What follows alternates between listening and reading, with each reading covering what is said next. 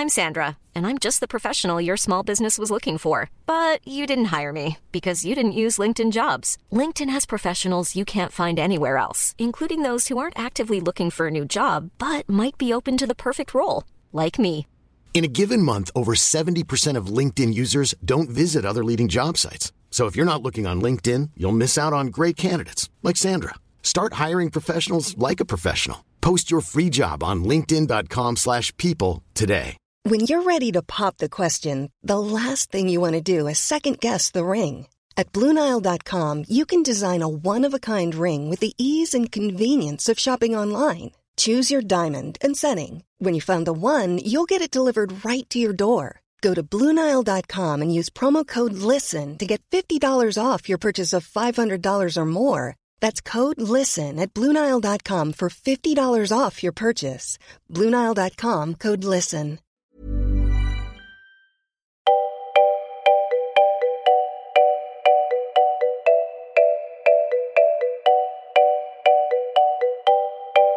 Det här är Mellan raderna med Gide och Öman, en podcast om läsning.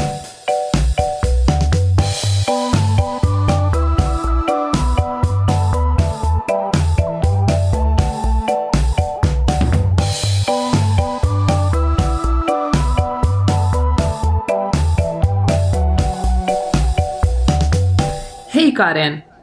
Nej men hej Peppe! Vad har du läst i veckan? Jag har läst två böcker. Den ena är den här boken av Helen Thompson, den här vetenskapsjournalisten. Jag pratade om den i, för ett par veckor sedan. Den heter Mannen, va, Mannen som vaknade upp död. Och den handlar om eh, hjärnans mysterier.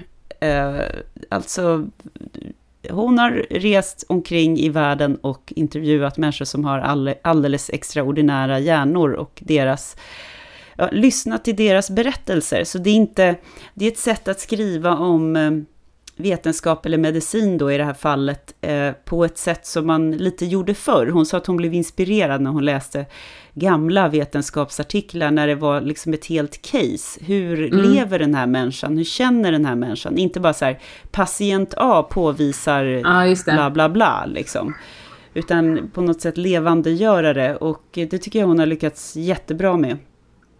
Eh, och man behöver verkligen inte vara någon medicinare eller ens speciell, eh, speciellt intresserad av den här biten för att tycka att den här boken är intressant. Den är liksom allmänt intressant tycker jag.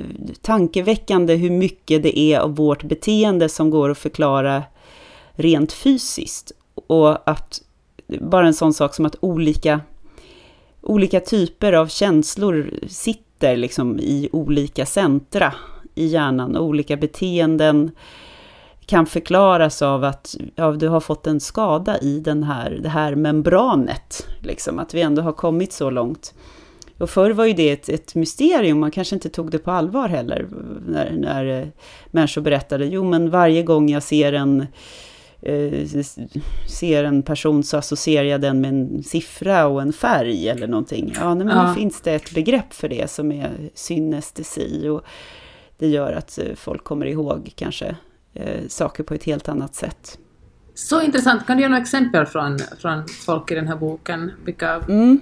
Hon skriver bland annat om den här, det här gamla begreppet som är lyckantropi, eh, som eh, har funnits i, i, liksom i tusen år. Att människor som tror att de blir förvandlade till ett vilddjur eller ett rovdjur. eh, Och, eh, En varulv till exempel. Ja, precis. Och hon träffade faktiskt en kille i Indien som är diagnostiserad med det här och han tror att han blir förvandlad till en tiger. Eh, Matar heter han. Och eh, när hon satt och intervjuade den här killen så, i ett rum, så ja, det var några, ett par läkare med och så vidare. Då började han liksom helt plötsligt morra sådär väldigt verklighetstroget och spänna fingrarna som att det var klor. Och, och, och de här läkarna var så här, ja, nu ska vi kanske ta en liten paus här och han har inte tagit sina mediciner på ett tag. Och han ville verkligen, han berättade verkligen att han vill liksom slita sönder strupen på människor och käka upp dem. Och, ja.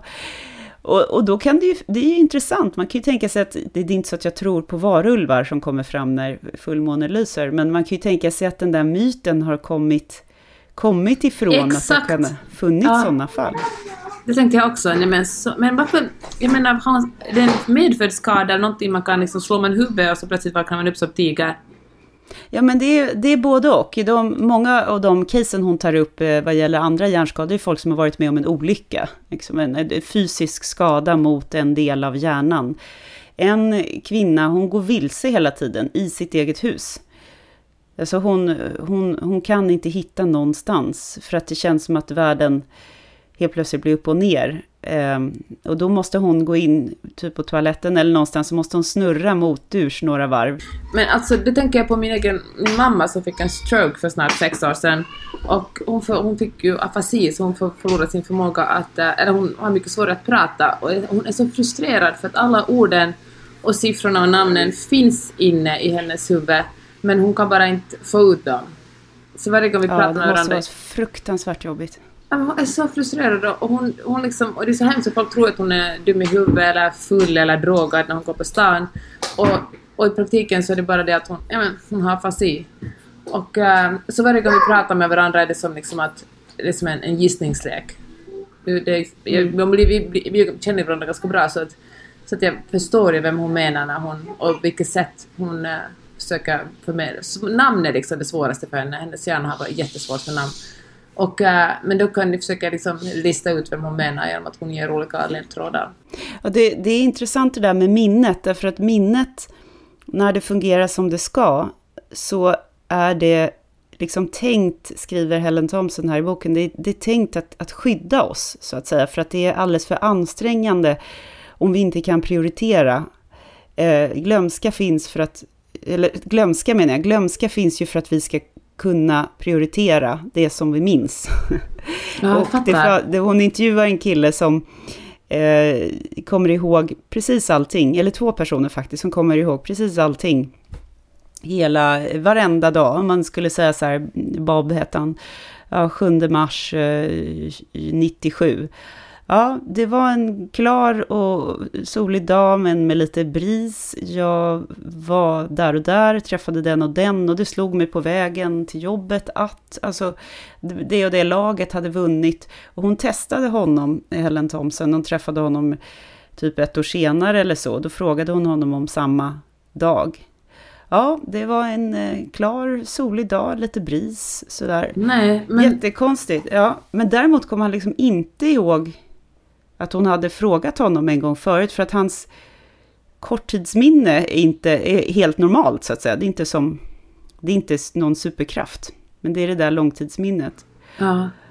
Och då frågar hon också, hur är det med traumatiska minnen? Så, ja, men det är riktigt jobbigt att gå igenom då en förlust av en människa, en skilsmässa eller någonting sånt där hela tiden. Men jag tycker det är spännande, jag läste en bok för evigheter sedan om man ska komma ihåg grejer bättre. Och då är det ju ofta längs med, genom att komma ihåg fler saker, eller att paketera ihop ett minne, eller en siffra eller en adress eller ett namn in i liksom ett sammanhang.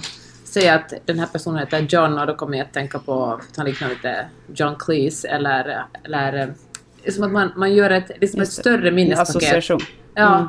Och då... Precis så är det. Hon, hon, förklarar en teknik där genom att eh, berätta om en svensk kille faktiskt som har vunnit någon så här världsmästerskapen i mnemoteknik, eh, minneskonst. Eh, och han säger att du måste bygga ett minnesslott som du säger. Ah. Var det det du tänkte säga? Ja. Jag kände att jag avbröt dig där. Ja. Nej, det var, jag, kom, jag visste inte, kunde inte ordet på det, men, förklar, men du, du kan säkert förklara det bättre. Ja, eller ett paket, eller hur du säger. I, i det här fallet så, så sa han ett, ett minneslott. Så jag tänker att du ska eh, memorera eh, så många decimaler som möjligt i pi, eller någonting sånt. Ja, nu kan ju inte jag dem, men okej, okay, då går du in och så har du en trea eh, i hallen och den ligger på ett bord tillsammans med en kopp kaffe och sen går du vidare in i Eh, Eh, badrummet, där ligger en nia och den eh, står lutad mot en vas. Och så går du liksom runt i ditt hus och hittar de där siffrorna. Eh, liksom geografiskt, fast i, i, i, minnet. Och så, så lägger han alla saker. Han lägger liksom ut dem som spelkort i sitt minnesslott. Och på så vis så kan han komma ihåg nästan obegränsat med, eh, med, med saker. Och det har tydligen att göra då att ju, mer, ju fler sinnen, eh, så att säga, dimensioner vi aktiverar i ett minne, desto lättare är det att komma ihåg det. Så att om vi sätter dit eh, liksom en doft eller en, ett musikstycke eller en färg eller någonting sånt. Så, eh, och just det här eh, placera saker. Eh, så det, det kanske är ett tips, jag har inte testat det men, men eh, det skulle men, nog vara bra. Det kommer man ju själv, det kommer jag själv ihåg från tiden jag pluggade, att om man satt på en föreläsning och gjorde anteckningar och till och med sa någonting eller ställde en fråga kom man ihåg allting så mycket bättre än man bara satt och lyssnade på föreläsaren. Ja, och just den här gamla 80-talsgrejen, mindmapping, det ligger ju verkligen någonting i det, att anteckna, rita liksom, och bubblor och dra streck och anteckna på så vis. För då lägger man ju ut saker på ett papper, så att säga. Ja, ord och... ja just det, det är nästan samma sak. Då bygger man också ja. någon slags eh, litet slott. Och då kan man se den där lilla kartan framför sig sen. Jag har antecknat lite i den här boken. och sen tänkte jag så här, hur ska jag komma ihåg något som är riktigt svårt för mig att komma ihåg? Eh, hon sa nämligen så här att det, minnesteknik, det, det, det övar upp. Alltså någon som har jättesvårt för att komma ihåg till exempel siffror. Det, det är otroligt vilken skillnad det är när du tränar. Så att du ska inte falla i fällan att jag är så dålig på namn eller jag kommer aldrig komma ihåg eh, det och det. Eh, och så hade hon olika exempel. Och då tänkte jag så här, jag är sjukt dålig på att komma ihåg eh, hoppbanor när jag rider. Ja. Och det är av den anledningen att jag, jag har aldrig hållit på med, med hoppning. På, på, jag har liksom hållit på med dressyr och, hästar jättelänge, men nu är jag i en grupp där alla andra har hoppat sedan barnsben. Och de har så mycket lättare än jag att, att memorera. Läraren säger så här, ja det här är ettan, det här är tvåan, här tar ni och där byter ni galopp ja. och så svänger ni runt där och sen från det och det så är trean på diagonalen och här är er linje och bla bla bla.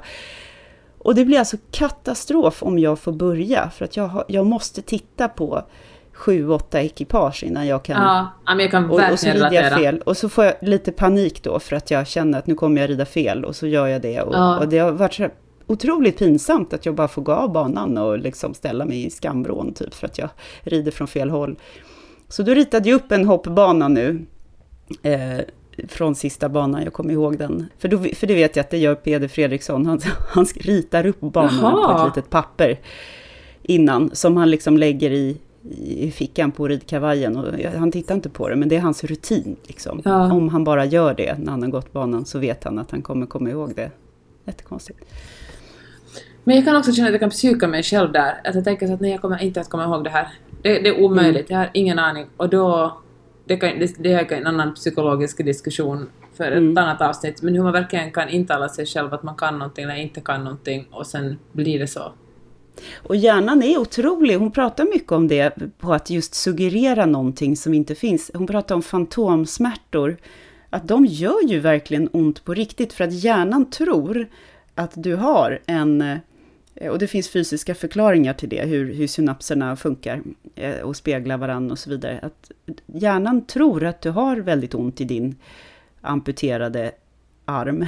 Och då skickar den sådana smärtsignaler, vilket gör att du har ont i den fastän den inte finns. Det är så himla Men tänker att om en människa kan tro att uh, hen är en tiger, då är det väl ganska självklart att den också kan tro att det finns en fot kvar som inte längre är, som är amputerad. Ja. Men vad sjukt frustrerande det måste vara att ha ont någonstans och har riktigt, riktigt ont. Och så tittar du på den här armen och den finns inte. Och, och då fanns det något trick också för att få bort sådana här fantomsmärtor. Man skulle göra någonting med den andra armen om man hade den och, och, och på något sätt spegla, sätta den framför en spegel. Det var någonting så att man kan liksom lura tillbaka hjärnan i rätt spår. Jaha, ja.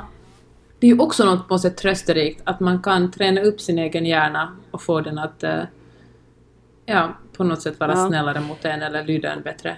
Och man kan ju också lura den till ganska dåliga saker. Hon pratade om det här bortträngda minnen. Jag tänkte på debatten till kring eh, ja, vissa morddömda och, och så vidare i, i, i Sverige. och sedermera frikända, eh, både vuxna och barn. Att det har funnits en sån debatt och det, det är väldigt lätt att få folk att erkänna saker de inte har gjort om man tjatar in det tillräckligt mycket. Ja. Och då tror, då tror de på det till slut bara en sån sak som att eh, eh, vi tittar på gamla bilder och kommer ihåg ögonblicket. För att, och då är det kanske farfar eller någon som har berättat hur det var. Ja. Och så var vi kanske inte ens födda då. Det där händer tydligen hela tiden. Det, tänk så otroligt opålitliga vittnesmål egentligen är. Ja, det, de är, det, det är verkligen helt fruktansvärt hur, hur stor risk det är att någon blir oskyldigt dömd med tanke på att vi människor är så himla dåliga på att ja, komma ihåg behöver, fakta. Men precis, och det inte ens behöver handla om liksom illvilja utan det bara Nej, handlar precis. om att uh, ja, som man ens gärna lurar en att, att det var så. Ja, det är fastän det tyngst vägande skälet som jag ser det att inte ha dödsstraff är ju att ja. det är så stor felmarginal. Och då är det ju mord. Ja, men alltså dödsstraff det är ju någonting så primitivt. Det borde ju verkligen stanna kvar på stenåldern. Ja, det är barbariskt. Apropå det. Jag sticker emellan med ett snabbt boktips eh, från min eh, man faktiskt, som älskar Jo Nesbø. Jag gillar också Jo Nesbø. Ja, jag har liksom inte riktigt läst så mycket Jo Nesbø, men jag, jag vet att han är ansedd som väldigt skicklig. Um, denna norska deckarförfattare. Och um, han har nu skrivit en serie romaner där han liksom skriver om berömda eh, klassiker till thrillers, till moderna thrillers. Så han har skrivit uh, Macbeth här nu. Just det, men den har jag läst om. Ja, jaha. Och eh, det var därför jag associerade till, jag tänkte på Donald Trump som ju har jämförts väldigt mycket på sista tiden av politiska ja. kännare och, och journalister eh, till den här figuren, den här despoten, paranoida, eh, maktgalna eh, figuren då, Macbeth. Och eh, jäkligt coolt och han, och han har tydligen gjort det här jättebra enligt, enligt min man i alla fall. Eh, och jag älskar Macbeth i, i originalet, både både läst den mycket, pluggat i, när jag läste litteratur och så har jag sett den flera gånger i olika uppsättningar. Senaste med Persbrandt faktiskt.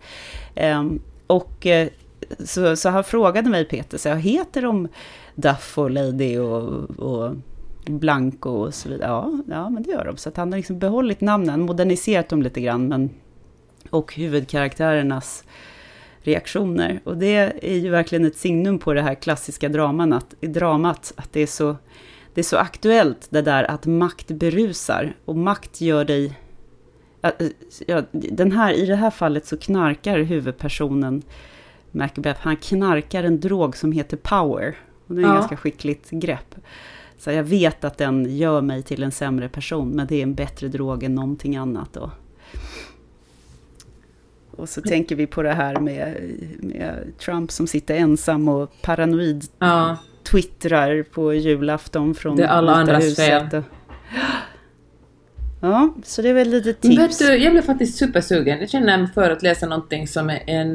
Nej men, visst är det ju deckare fortfarande? Han har skrivit om mm. det liksom, jo, deckarformat. Mm. Nej men någonting som en riktig ordentlig sidvändare som man bara får längta efter att fortsätta läsa i och som man inte kanske behöver investera så otroligt mycket känslor i. Ja, men då tror jag, tror jag det här kan vara något. Vad har du läst då i veckan? Vänta, får jag nu hålla kvar oss på ja. deckaren sen? Jag läste alltså Helena Dahlgren som är före detta bokhora, skribent och författare. Hon också hon skrev något superintressant på sitt Instagram om, eh, om hur eh, Lars Kepler, alltså ah, vad heter de Karin på riktigt? Jag An Alexander dem. och Alexandra Andoril. Just det. Hur, de, eh, hur, hur deras böcker är så så beroendeframkallande trots att de är ganska taffligt skrivna. Hon gav några exempel på hur, eh, hur perspektiven byter på konstigt sätt och hur det är ologiskt och hur uh, styckena är... Men hur det verkligen inte är speciellt välskrivna böcker, men hur man ändå bara sugs in i dem och inte kan släppa mm. dem när man en gång börjar läsa. Jag det, ja, det var en spännande analys. Hur det välskrivna var, absolut inte behöver vara det, liksom, det som fångar en. Vad, vad, var det som fångade, vad var det för teknik hon tyckte var, eller vilka tekniker men, tyckte hon var? Liksom, hon hade det? ingen analys, det var mest bara en, jag tror att hon bara skrev det i, i, liksom, i, i farten. Men min, alltså min, mitt svar på den frågan är väl att den, de, de måste väl kunna, det är ju bara cliffhangers. Varje kapitel slutar så pass spännande att man ändå vill veta hur det slutar.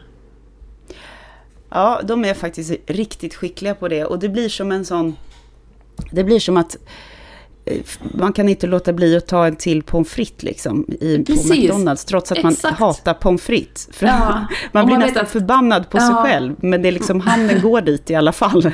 Om man känner det flottlagret i gommen, det bara blir och mår, tjockare mår och lite tjockare. illa liksom. Ja.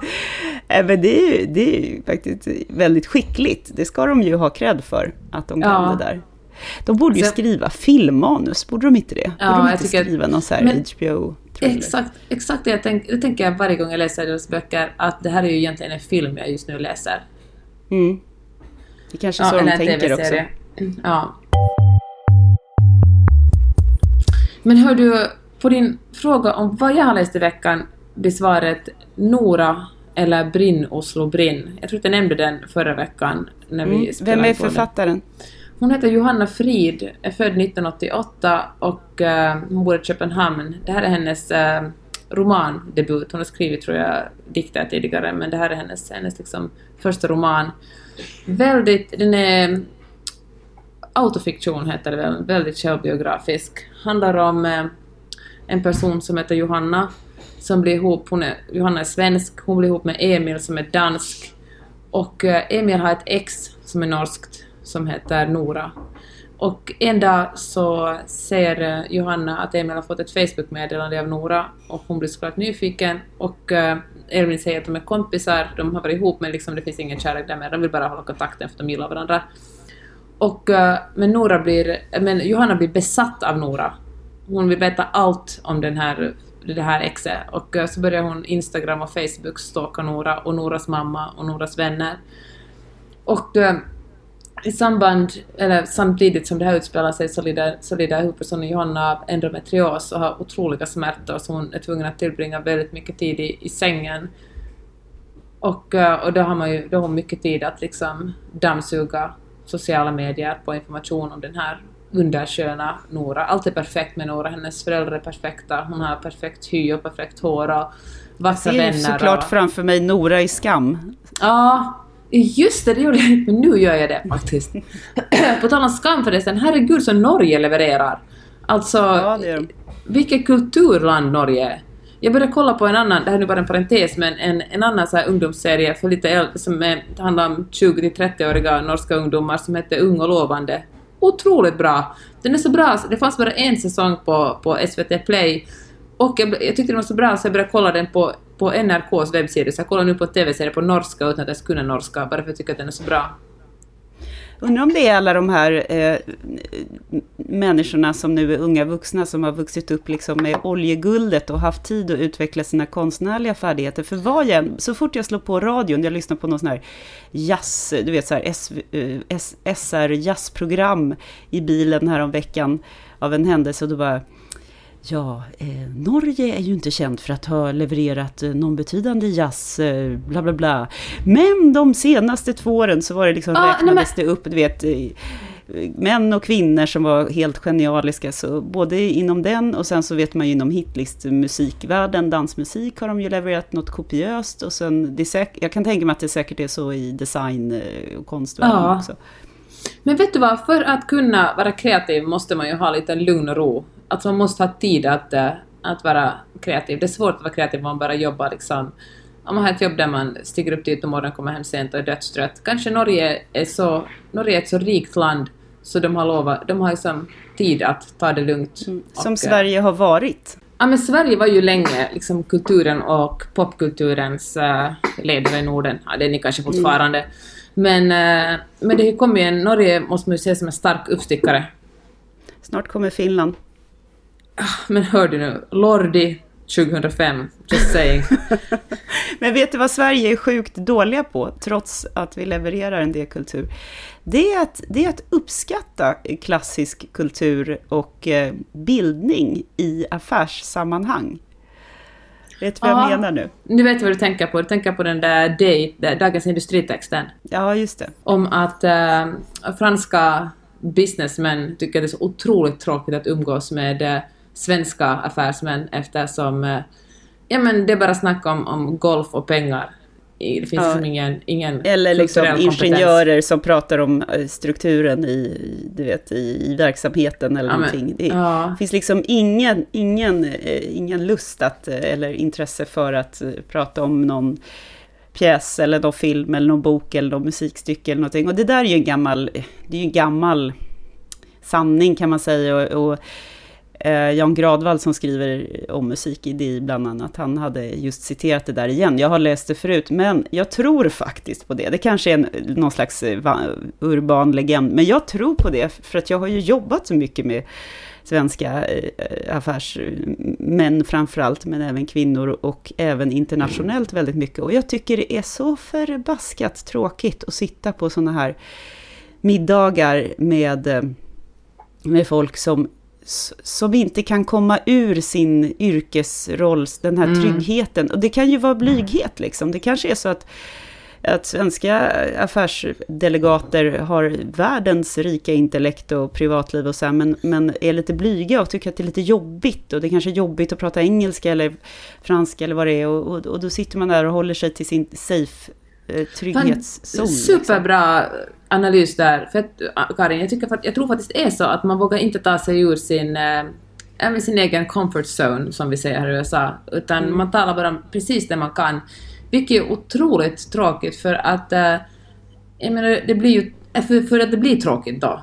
Det är ju det blir så ointressant. platt, liksom. Och det blir aldrig, och det kan jag också känna, jag kan väl känna det med, med liksom debattkulturen också ganska långt i Norden, att man kommer aldrig någons vart för att alla, det, som vi talade om förra veckan, för att alla tankar måste vara så otroligt välformulerade och, och säkra före man släpper ur dem.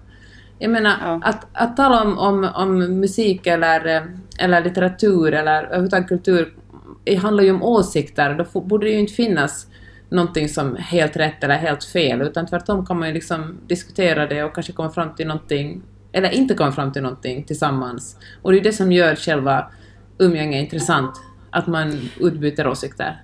Det kan ju också vara någon sån här jantelag att det liksom man tror att man är arrogant. Så här. Jaha, om jag börjar prata om mitt eh, stora intresse för sportfiske då, eller vad, vad det nu kan vara, eller den här boken eller jazzmusik, så, så kanske folk tycker att jag är oprofessionell här. Jag, har ju ändå, Ja. jag har ju ändå rest hit för att prata om eh, strategin eller verksamheten eller distributionsleden eller vad det nu må vara. Liksom. Men jag tror också det handlar om att åtminstone i, säkert mer i Norden kanske ändå, nu kanske jag glorifierar Frankrike, det är väl, du har ju bott i Frankrike så du vet bättre det här, men att det, det är fortfarande lite, det är lite kvinnligt att syssla med att läsa böcker och vara intresserad av kultur, för hela kulturlivet bärs ju upp av liksom medelålders kvinnor. Och, eh, Eller de som betalar för att, för att konsumera, som, konsumera kultur. Och det, som är, och det som är det kvinnliga uppfattas ju alltid som, eller har lite lägre status än det manliga.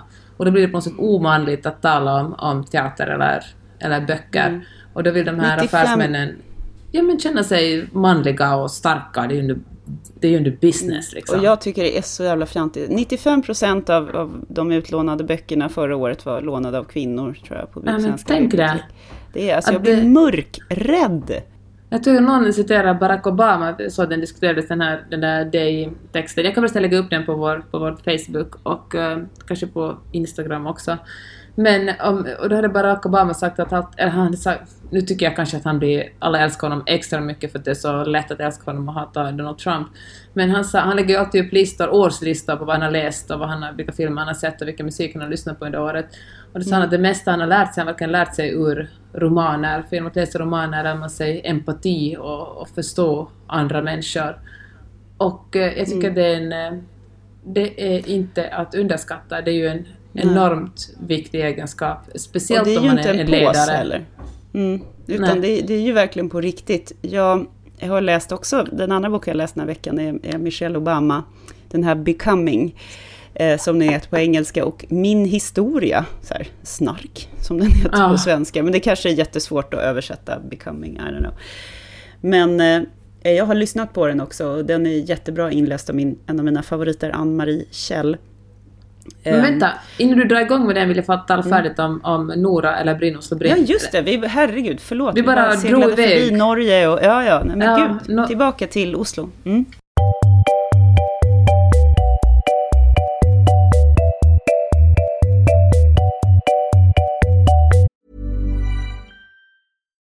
If you're looking for plump lips that last, you need to know about Juvederm lip fillers. With Juvederm Volbella XC and Juvederm Ultra XC, your lip look, whether it's subtle or bold, can last up to one full year with optimal treatment and no additional maintenance. Find a licensed specialist and see if it's right for you at juvederm.com today. That's J U V E D E R M.com. Add fullness to lips in adults over 21 with Juvederm Volbella XC or Juvederm Ultra XC. Do not use if you have severe allergies or a history of severe allergic reactions, or if you're allergic to lidocaine or the proteins used in Juvederm. Tell your doctor if you have a history of scarring or taking medicines that decrease the body's immune response or that can prolong bleeding. Common side effects include injection site redness, swelling, pain, tenderness, firmness, lumps, bumps, bruising, discoloration, or itching. As with all fillers, there's a rare risk of unintentional injection into a blood vessel, which can cause vision abnormalities, blindness, stroke, temporary scabs, or scarring. For full important safety information, visit juvederm.com.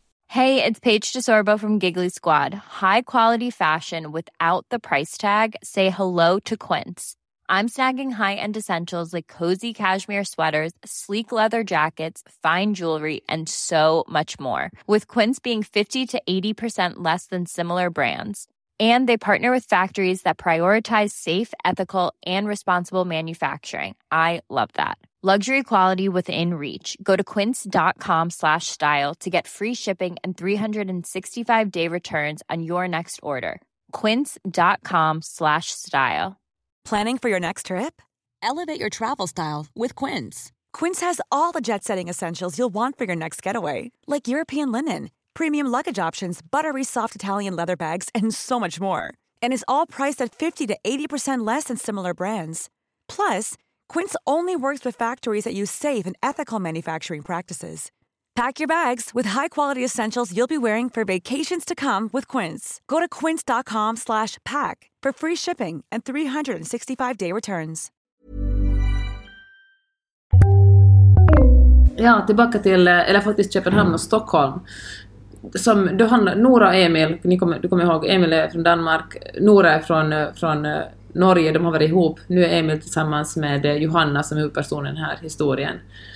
Och, eh, och, det stå, och hon skriver om, jag tror det står så här, jag läste den i, i elektroniskt format, men jag tror det står så här på omslaget att det finns två allvarliga kvinnosjukdomar idag. Och den ena är endometrios och den andra är Instagram. Och, eh, och jag tycker det finns en... Ja men det, är ju, det säger ganska mycket om den boken för den är både hemsk och sorglig och smärtsam men också otroligt rolig. Alltså det är verkligen så att man fnissar till högt, eller åtminstone jag när jag läser den. Otroligt hög igenkänning och, och snygga formuleringar. Alltså Johanna Frid skriver ju otroligt bra. För att hon gör det så, hon blandar in eh, norska, lite norska, lite danska och svenska och allt, det är så opretentiöst. Det är inte så avsiktligt eh, slarvigt, inte så Jens Lapidus-språk. Herregud, nu slår det mig, vi har inte talat om Jens Lapidus på flera veckor. Ja, herregud, det är så att man kan tro att han är död. Ja, det är verkligen... Ja, nu nämnde jag honom i alla fall. Och... Mm, skönt. Ja, men, men alltså det är inte... Det är, är så... Ja, men det är så, den är så välskriven den här boken. Utan att, utan att bli, utan att bli liksom, nu ska jag skriva en stor roman. Utan det är bara bra. Men är svenska. den här romansen mellan Johannas kille och Nora i, bara i Johannas eget huvud? Eller, ja, eller? Det är den verkligen. Och det, jag tycker hon skriver så bra om hur, hur svartsjuka är en så irrationell känsla. Den kan såklart också vara rationell. Jag känner, de gånger jag själv har känt svartsjuka har det faktiskt alltid visat sig vara någonting. Det har varit en kille som inte har haft rent mjöl i påsen om vi säger så. Men, eh, men hur den också kan vara, hur svartsjuka liksom verkligen är som en sjukdom som kan ta tag i en och uh, bara vara en, en självdus, så otroligt självdestruktiv. Man bara förstör för mm. sig själv och sin egen relation utan att kunna kontrollera det. Jag har en, en god väninna som har varit tillsammans med sin, alltså hon träffade sin, hon är liksom över 40 där, hon träffade sin kille och var liksom lite på 20. Och de första åren var hon så otroligt svartsjuk och han är liksom, han skulle aldrig snegla åt en annan kvinna. Men uh, ja, men det blev, varje gång vi gick ut på middag eller fest så blev det ett enormt gräl och hon liksom stormade iväg och han var tvungen att trösta henne och, och det var liksom... Och hon bara, hon, det var, men det var verkligen en sjukdom, hon kunde inte kontrollera det. Och, eh, och det är samma sorts eh, sjukdom som Johanna i den här boken lider av. Emil är super lugn och snäll och liksom eh, försöker förklara för henne att det är verkligen ingenting, det är Johanna han vill vara med, inte Nora, det tog slut med Nora. Men hon kan ändå, hon anklagar honom ändå för att älska den här Nora som är då i, henne, Johannas huvud snyggare och bättre och yngre och fastare på alla sätt. Och, eh, och jag tänker också när jag läser den här boken hur mycket skam det finns i, i, i svartsjukan. Hur det är någonting, ja men för det handlar liksom om det handlar om att man känner sig ovärdig, man känner sig sämre än någon annan, man känner sig bortvald. Och att känna sig bortvald är liksom skamfyllt. Man ska, man ska ju vara den som alla vill ha, den som, som blir först vald. Men den här svartsjukan gör att, att man är liksom en liten och, och som... Och sen, och sen skäms man, så skäms man över själva beteendet i sig. Ens, ens rationella jag kan ju säga så här, men sluta nu, det här var inte så här pinsamt, låt inte ja. den här kvällen sluta på det här sättet, Precis. på det här ovärdiga sättet. Och sen så står man där och skriker och, och gråter och, och, och sen så, åh förlåt, förlåt, och så blir det hela det här dramat liksom.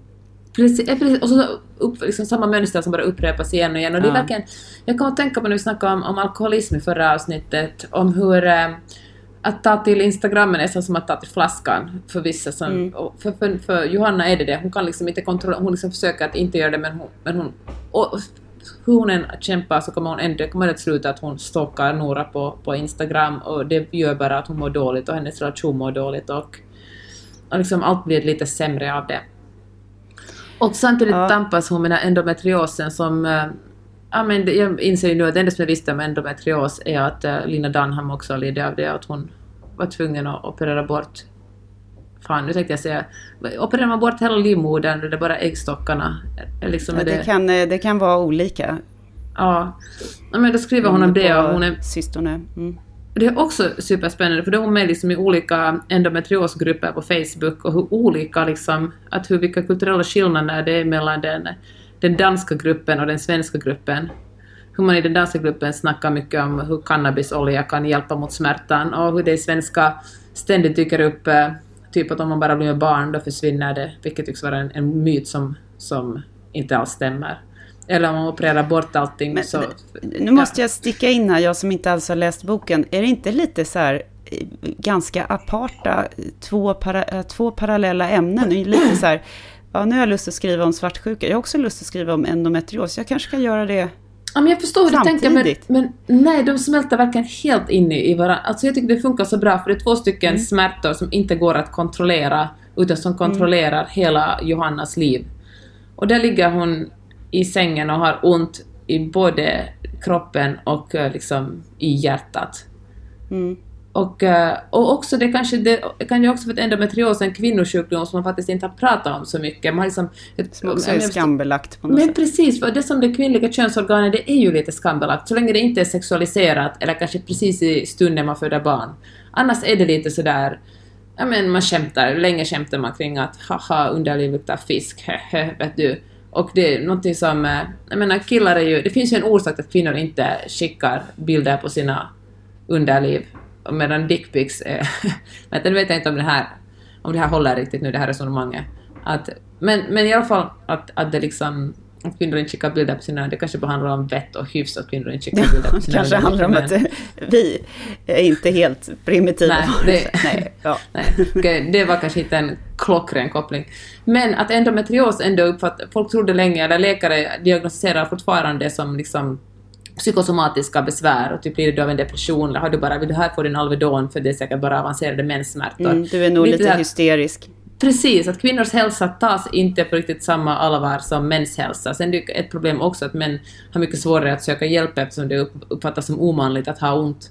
Men, eh, men jag, jag tycker att den här eh, Instagram-skammen och svartsjukeskammen faktiskt eh, går ganska snyggt hand i hand med endometriosen. Det är liksom mm. Ja men vad skickligt som lider. Mm. Ja, och det, det Insta Instagram, jag tänkte bara säga det, att Instagram plockar ju upp det sämsta hos oss människor ja. på alla. Alltså inte bara eh, svartsjuka om man är i en kärleksrelation och är lagd åt det hållet så att säga, utan snarare också någon slags svartsjuka eller avundsjuka på, på andra människor ja. som man också kanske tycker om. Jag tänker bara på nyår nu när alla, där det kommer bli så här tävling i den snyggaste nyårsbilden på hela Ja. Instagram. Ja, men jag känner ju vuxna människor, jag kan känna när jag lägger upp en bild, kan vara så jaha, nu blir det bara så här många likes. Och jag vet på en rationell nivå, vem bryr sig liksom? Mm. Och så snackar jag med vänner, ja, men verkligen, som har liksom hundratusen följare och de bryr sig om hur många likes de har fått. Och då känner jag mig, men herregud, ni har ju liksom, ni har ju alla likes, ni har ju alla följare redan. Är det verkligen en stor skillnad liksom om... Men, men det, måste ju, det måste ju handla om, om någon slags... Eh, alltså med någon slags väldigt primitiv känsla av bekräftelse. Är jag älskad? Är jag inte älskad? Är jag liksom... Är jag, eller är jag sedd liksom? Mm. Jag kommer testa och inte vara på Instagram här nu ett tag framåt. Eh, bestämde jag mig för i, i förrgår. Och det är jätte, det är jätte, jättesvårt alltså. Ja. Det, är som, det är precis som, som du säger, flaskan. Jag får verkligen fysiskt eh, liksom hindra mig själv från att eh, scrolla, scrolla dit och liksom Ja. min dotter hon bara jag lägger den här appen i den här eh, lilla, du vet någon sån här Ja. samlingsplats. Och där Precis. ska det stå paus. Och så skrev, skrev hon paus så att jag ska veta. För jag vågar inte radera den, för då har jag fått för mig att man raderar en massa bilder. Men det gör man ju såklart inte. Nej, det gör man inte. Det är ungefär som att lägga så här, jag lägger whiskyflaskan här i städskåpet. Jag vet ju ändå att den är där. Det är bättre att hälla ut den. Men alltså efter att ha, efter att ha läst den här eh, jag, jag som var så rolig att dricka vin med, som vi talade om förra veckan, Mm. så höll jag på att städa här hemma och så hittade jag en halvdrucken whiskyflaska i en, i en väska. Och min första tanke var att nej, fan också, Magnus, han smygsuper. Nej, Ja. Där, nu, att nu är vårt liv förstört, nu, kommer, alltså nu, får han, Mm. nu måste han verkligen sluta. Sen visade det sig att, äh, men så sa han, vi firar jul med, med familjen Blanken, så då hade Magnus fått en appär i, i en, en liten flaska whisky i julklapp. Och så hade de tydligen delat den ute på ute i garaget. Eller sa han. Mm, mm. Ja, Ja, ja. jag har ju väninnor som har hittat eh, vodkaflaskor i diverse väskor. Ja. Nej, usch. Men Nej, jag jag- tror verkligen inte att Magnus smygsuper. Eh, så att, Jag tycker om Instagram är nu smyg-instagramma. Magnus kommer att hitta Mm. min telefon med Instagram-appen. Han bara nej, hon har fallit dit igen. Men för mig är det otroligt ambivalent för jag känner att eftersom jag är frilansare och ändå delvis lever mig på att folk ska veta att jag skriver böcker och eh, skriver blogg och överhuvudtaget existerar så känner jag att Instagram är en liten del av mitt yrke. Men så tänker jag, men så känner jag också att men är det, lurar jag mig själv när jag säger det? Vet du, Mm, är det lite, bara en, ett, ett ju svepskäl till att få bilder, där? på, bilder på dina barn har ju egentligen ingenting att göra med ditt yrke som författare. Nej, fast Du det är blir ju hård, lite... inte- en hård och ond. Nej, du är inte Vem? ond, men jag förstår. Men jag känner så här att en människa är mycket intressantare än om jag bara lägger upp bilder på liksom, eh, omslag till mina böcker. Det finns ju... På din dator, på ditt manus. Ja, ungefär som en sån svensk affärsman då. Ja. ja, ja, men efter det här följ Karin och mig på Instagram, Karin Gide och... Nej, jag skojar. kommer bli ganska Det var bara en reklam. Senaste, senaste bilden var då december 2018. Vi får väl se om det går. Jag kanske, jag kanske också kommer stå där på nyårsafton och bara lägga upp 48 emojis och någon riktigt snygg vinkel liksom på mig och Peter Ja. när vi står och pussas. Ja, du Ja, vet fast- att jag men- trillar dit. Fast ärligt talat Karin, jag tycker faktiskt om att, eh, för mig, jag som bor så långt ifrån dig, jag tycker att det är just superfint att, att följa dig på Instagram, för det säger lite vad du sysslar med. Jag säger exempel, du och Peter, Peter tog en ridlektion såg jag på ditt Instagram och det gjorde mig otroligt glad och det fick mig att genast vilja prata om, ja men vill ju alltid prata Ja. om hästar med dig, men det är på riktigt ett sätt för mig att, att eh, se vad mina kompisar sysslar med i, eh, hemma. Ja, jag insåg att det var en skev bild av julen. Vi var red liksom en, en gång och eh, för mig var det så här, en, det mest dominanta som man inte, never mind att jag varit med min släkt i flera dagar eller liksom mina barn eller, ja ja. Ja men, sånt eh, kan man ju spara för ja. Insta-stories sen om det är viktigt. Men du, apropå eh, Norge så vill jag också bara kort prata om Geir Gulliksen eftersom vi tydligen har mentionitis även på honom, inte bara Jens nej, Lapidus. han, han får, alltså Georg Gulliksen får inte vara den nya Jens Lapidus. Nej, nej. Det är nu är jag ännu mer sur på Geir än, än, än förut. Nu när han har skrivit en, en, ja vad ska vi kalla att det är, någon slags försvarstal. eller något, eh, det, det, har pågått en, en diskussion kan man väl säga, och vi har ju nämnt den förut i Dagens Nyheter kring varför män, eh, många män är intresserade av eh, hashtag inte alla män. yngre kvinnor, hashtag inte alla män, hashtag inte alla kvinnor och så vidare. Eh, och då så, så, skrev Geir en, en lång och ganska rörig text som jag inte riktigt hängde med på, där han på något sätt intellektualiserade det faktum att han tycker om att ligga med sin betydligt yngre, eller framförallt gå runt och, på stan med sin betydligt yngre kvinna. Ja. Och kände stolthet över det och så här, ja visst, det måste vara vi. Han nämnde också, vi, vi hade ju lite roligt åt hans senaste roman som handlade om eh, en medelålders man som träffar en, en betydligt yngre kvinna och eh, det finns någon scen där han blir liksom, får erektion av att mjölka hennes eh, amnings, mjölkfyllda bröst då, på något sätt. Mm. Det ja. finns ju säkert en porrgenre. Du vet, du vet den där regeln om att allt som man ens kan tänka sig och formulera finns det en porrgenre på, på internet. Så bara för att du Garanterat. sa det här nu, för att Geir Gulsen skrev det, så finns det givetvis en, en uh, går att hitta en porrscen där just det här händer. Och då skrev han bland annat om den och, och tyckte att ja, jag skrev det med humor. Jag tyckte att det var humor i det där. Och, jaha, det, det blir så konstigt liksom när... när det, säg som det är. Det, eller varför då? Var, vadå? Så att om ja. du skriver om det här med jättemånga fina ord och, och, och metaforer så är det fortfarande inte en medelålders man som går igång ja, på yngre kvinnor. Eller precis. vadå? Då är, ja, ja, han skrev någonting med, vad han skrev om att hon, jag kan inte kalla henne kvinna. Ja, men det här, jag måste få läsa upp det här. Alltså, mm. jag först, Karin, du sa att vad är, vad är det för en text? Jag tycker att det är faktiskt Alltså det, alla texter ska få, nej alla texter kanske inte behöver skrivas. Men det intressanta är att man verkligen inte kan sätta fingret på, det här är liksom en essä, det här är en opinionstext, det här är en krönika. Du kanske önskar att Dagens Nyheter ska vara lite bättre på att, uh, att eh, på något sätt kategorisera de här texterna. För, för jag tror att i dagens när folk annars också är osäkra på vad som skillnaden mellan nyhetsjournalistik, reportage och opinionsjournalistik så tycker jag att, eh, att eh, ja, men dagstidningar och medier överhuvudtaget måste vara tydligare med att rubricera vad egentligen det handlar om.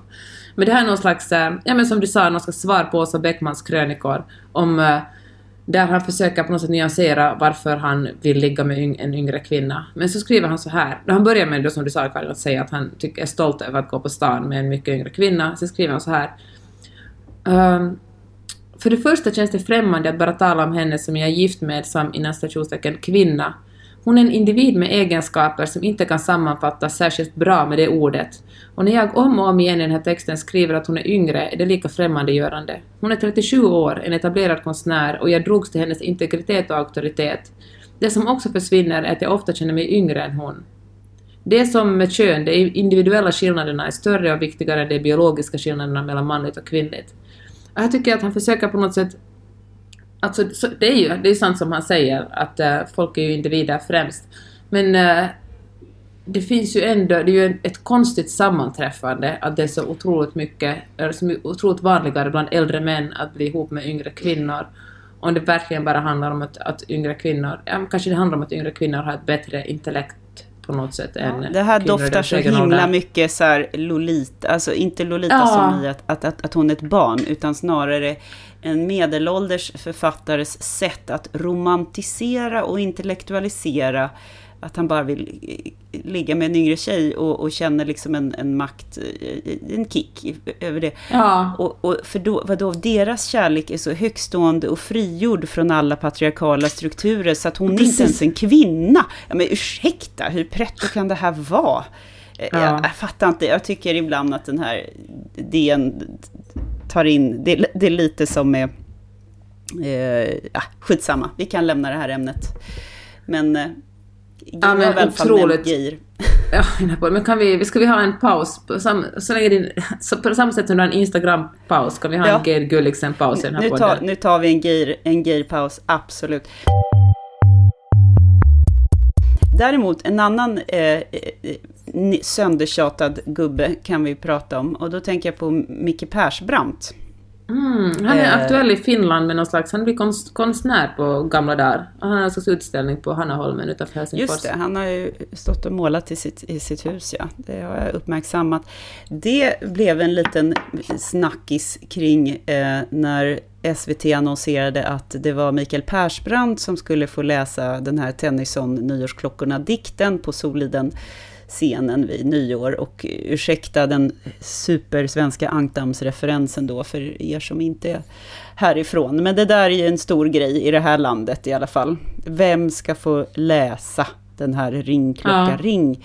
Jaha, och då eh, la Mia Skäringer la ut någonting om att hon tyckte att det var skittråkigt och reaktionärt val och hon refererade till hans nyutkomna självbiografi där han eh, pratar om hur han eh, betedde sig som ett svin mot kvinnor bland annat. Hon tyckte det var omodernt eh, och oreflekterat eh, och skickade fel signaler att man då hyllar det här så att säga manliga mm. geniet inom, inom citattecken. Så tolkade jag henne i alla fall.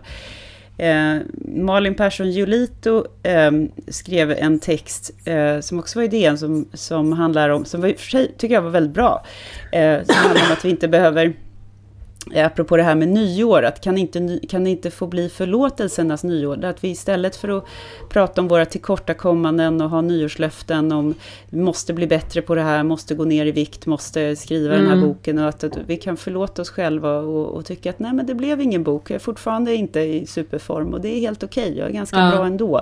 Mitt människovärde avslutade... liksom handlar inte om mina prestationer eller min kropp. Nej, exakt. Och jag tycker det var fint. Och sen avslutade hon med knorren då att, att låta en person som har eh, tagit, tag i sitt missbruk eh, och, och, låt oss...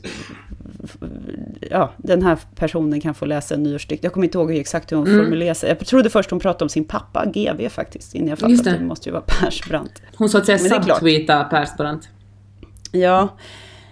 Um, och, och det, det, kan, hon, kan ju, hon kan ju absolut ha en poäng att det kanske är ännu det kanske är det moderna sättet att tänka, att låt, låt personer bli förlåtna. Samtidigt måste jag bara säga att det är alltid de här männen som blir så mm. jävla förlåtna hela tiden. Och nej, men det är ju bara mänskligt att fela och ja. det är ju så mycket press på de här offentliga personerna och det är ju hitan och ditan. Och så, så tänker man på eh, ja, du vet, Hillary Clintons e-mailförseelser kontra Donald Trumps skattebrott. But her e-mails! Ja, det finns ju det där uttrycket how aboutism som Donald Trump är så bra. How, how about det här? Och att kvinnor aldrig någonsin ja. kan få lämna, eh, släppa det här stigmat de en gång har dragit på sig. Ett misstag, Gudrun Schyman var full då mm. kommer hon att få bära med sig resten av sitt liv. Och... Gudrun Schyman skulle aldrig någonsin få läsa någon jäkla nyårsdikt. Gud vad jag önskar att hon skulle få göra det. sitt missbruk för länge sedan. Ja. ja, fan bra.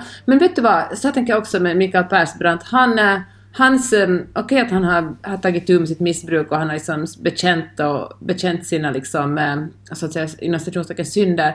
Men han har ändå gjort det på ett bad... Det liksom blir nästan bara som en, en eh, resumé på att han är en, en lite så här bad boy som folk tycker att han är lite sexy. Han bara kolla ja, så... Ändå, mm, kolla så här cool. gjorde vi och så blir det en ja. snaskig historia. Det är som de där rockstjärnebiografierna så här. Ja, men jag radar precis. upp alla gånger jag Exakt, snart kokain från någons röv liksom. Ja. ja. precis. För att då kan alla de här läsarna götta sig i det liksom. Men det, och det, ändå, men det finns ingen liksom skam i det. På sam, då tänker jag på den här Johanna Frids eh, Nora roman, där hon verkligen gottar ner sig i skammen när man inte kan kontrollera sin egen svartsjuka. Jag tycker inte att det finns någon slags skam i det som eh, Micke Persbrandt har bekänt. Det blir mest en, en, men en eh, en nu är jag snäll men då var jag stygg. Blink blink mm. liksom. Men det, det, blir, det, det, finns ingen skam i att vara en, en, en fuckboy. Det finns skam i att vara en fuckgirl. Ja, det, det bara precis. är så. Och vi förlåter fuckboys, men fan om kvinnor gör Men Mar Martha Stewart liksom. Hennes ekonomiska brott pyttelitet jämfört med, jag vet inte hur många gubbars, men ändå kommer hon verkligen mm. att, för det är ju lite, herregud, en kvinna, en mm. kvinna som begår ett brott, så det är ju liksom eh, ja men det ska hon få bära med sig resten av sitt liv. Och, mm. Usch, ja, det, jag tror inte att du kan aspirera på någon titel som någon eh, eh, affärsvärldsikon här eller någonting sånt. Nej, du kan på sin höjd få göra ett program med Snoop Dogg liksom. Ja, för det, det är så härligt med den här fallhöjden också. Tänk om Oprah Winfrey skulle göra sig skyldig till minsta ja. lilla förseelse. Gud Nej. vad hon skulle bli liksom, Herregud, hon skulle falla. i media. Ja. Ja. Läskigt Men vem ändå. tycker du? Gudrun Schyman? Ska vi försöka lobba för att Gudrun Schyman ringer in det nya året? Ja, det tycker jag. Det skulle vara, hon skulle göra det riktigt bra också. Hon är ju ja. hon är en sån här, hon är så bra i, i media. Hon ger såna här perfekta 12, 12 sekunders svar liksom. Men du, eh, jag tänkte bara prata lite kort om den här Michelle Obama Just det. Eh, biografin då. Och jag har vridit och vänt och försökt hitta en bra vinkel och ett bra sätt att ta mig an eh, den här recensionen, men jag kan inte det. Jag hittar liksom, det är inget särskilt som sticker ut. Det, är en, det verkar bara vara så här, två jäkligt bra människor som har jobbat livet ur sig och, och nått väldigt långt. Eh, det jag kan tycka är eh, lite tråkigt förstås är att, eh, och det går förstås inte, men när hon då ska skildra något gräl med, hon blev förbannad på Barack för att han var borta så mycket, eller hur det var när, när barnen var små. Och hon sen säger, men när vi grälar är vi alltid medvetna om den djupa kärlek vi har för varandra. Nej! Man liksom bara... Nej men kom igen! Kom igen, kan du inte någon gång vara jävligt barnslig eller svartsjuk just, eller eller bara säga något korkat. Eller bara, men ja. är, de, är, de är liksom så hyper. Och jag fattar ju att det inte är hela bilden. För att skulle hon skriva minsta lilla eh, osmickrande sak. Mer än mm. att han typ var slarvig och inte hängde upp sina kläder eller såna här små grejer. Då, då skulle ju det användas liksom till eh, Demokratpartiets nackdel ja. eller någonting sånt kan jag tänka mig. Eller vad fan vet Nej jag. men jag förstår, nej men det stämmer ju. Alltså, men det är ju ändå, det låter ju som en otroligt tråkig bok. Ja, men den är, den är, vad ska jag säga så här, om det inte hade varit Barack och Michelle Obama, om man inte hade varit medveten om vilken, vilken oerhörd, eh, oerhört, vilken oerhörd prestation att bli Förenta Staternas första svarta mm. president egentligen är så, så är den ju tråkig. I och med att det inte innehåller den typen av relationsmässigt drama som, som jag ändå tycker är spännande liksom på ja. det sättet.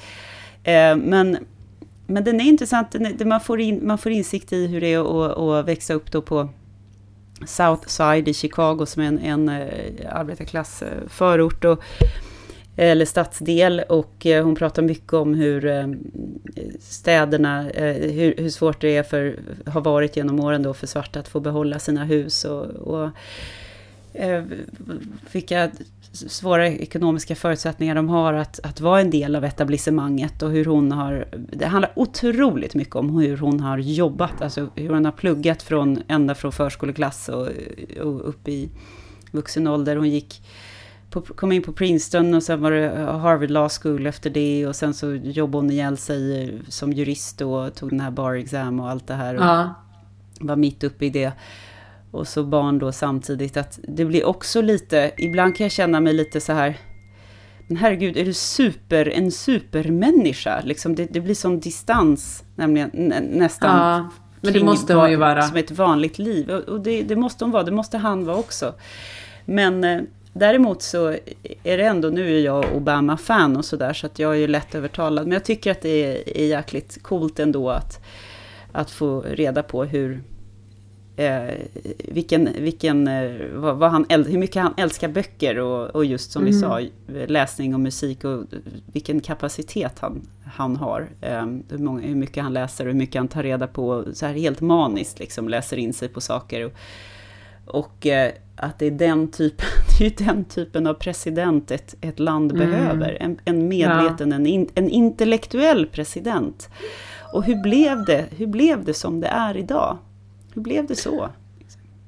Ja, jag känner att alla som jobbar som chefer borde ju, eller alla människor borde ju läsa såklart, men jag tycker att det är extra viktigt med folk som jobbar i ledande positioner att uh, läsa mycket. Det finns liksom, om Barack Obama, Obama klarar av att läsa böcker som USAs president, då har fan alla tid att verkligen ta sig an en roman i månaden åtminstone.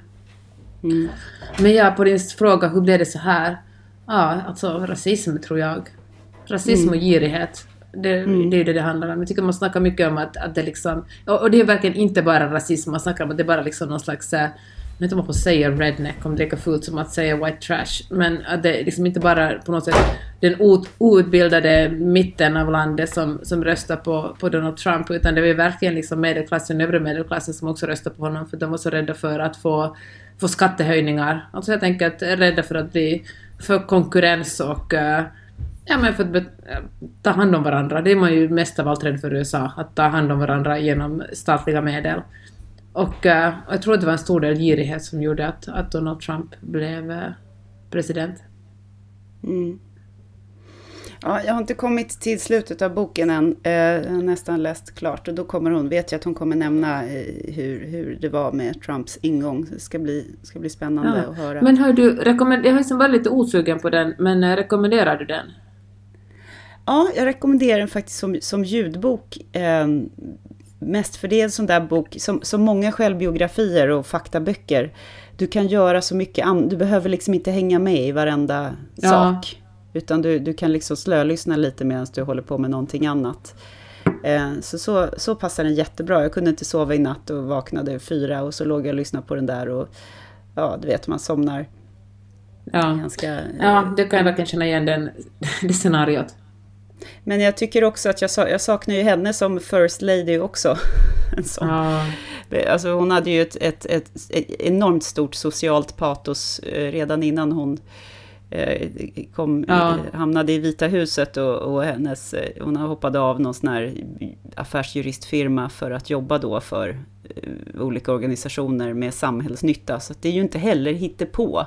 Nej. Och det är ju en sån jäkla skillnad mot, från liksom... Hey, Melania, Melania jobbar faktiskt mot nätmobbning. Ja, det gör, just det, det fick vi ju inte glömma. Ja, så det, det kan man göra. Men du, jag ska tipsa om en rolig grej som det kanske är, jag är ju inte på Facebook så det här kanske är, jag kanske är sist i stan. Men har du hört den där eh, consent-versionen av Baby It's Cold Outside? Ja, men jag såg, ja. kan inte vi också lägga upp den? Den var ju väldigt fin. Ja. Eh, för er som har Spotify... Med Miley Cyrus va? Uh, Lydia Lisa och Josiah Lemansky uh, som tror jag skrev, sjöng in originalet. Det är i alla fall en sjukt bra, i, um, sjukt bra arrangemang, de sjunger jättebra. Och uh, handlar om hur, um, ja, istället för tjatsex så kan man jobba på ett annat sätt om man vill uppvakta en tjej när det är kallt ute. man kan faktiskt jobba på ett annat sätt. Jag tycker att det är någonting man kan ta med sig in i 2019. Istället för chatsex finns det andra sätt att uh, få vara med en tjej. Du, eh, jag vill önska dig och eh, er allihop ett jättegott nytt år. Nu vet inte jag om podden kommer upp, hinner komma upp före nyår, men man kan ändå säga gott nytt år, även de första ja. dagarna på det nya året. Vad ska, vad ska mer få definiera, förutom eh, samtycke och hästar och inte Geir Gulliksen. Vad ska, vad ska det mer handla om nästa år tycker du? Det som jag ska göra 2019 är skriva upp varendaste en bok jag har läst. För att eh, nu när jag försöker göra någon slags egen sammanfattning i huvudet vad jag gillar och inte gillar av allt jag läst så det fanns svårt. Jag går tillbaka på vår, till mellanradernas Instagram för att kolla vad jag skriver om för böcker där men, eh, men det är också slarvigt gjort. Så det det tror jag är mitt enda nyårslöfte, att anteckna varje jäkla titel och författare jag har plöjt igenom. Men jag ska säga då som Malin Persson Julita hade gjort att eh, du kan också klappa dig på ryggen för att vi har spelat in 130 avsnitt av den här podden och att du har samtidigt eh, skrivit olika manus och böcker i år och eh, ja, tagit hand om din familj och dina vänner och varit en allmänt superbra person. Inte minst räddat hästar från lågor. Bara en sån Tack för att du säger så. Vet du Karin, när du sa att vi har spelat in 130 avsnitt fick jag alltså rysningar. Jag tycker så otroligt mycket om att göra den här podden med dig. Det är, det är liksom... Eh, ja, men det är verkligen en höjdpunkt varje vecka att få höra dina smarta tankar om litteratur och uh, överhuvudtaget kultur i världen.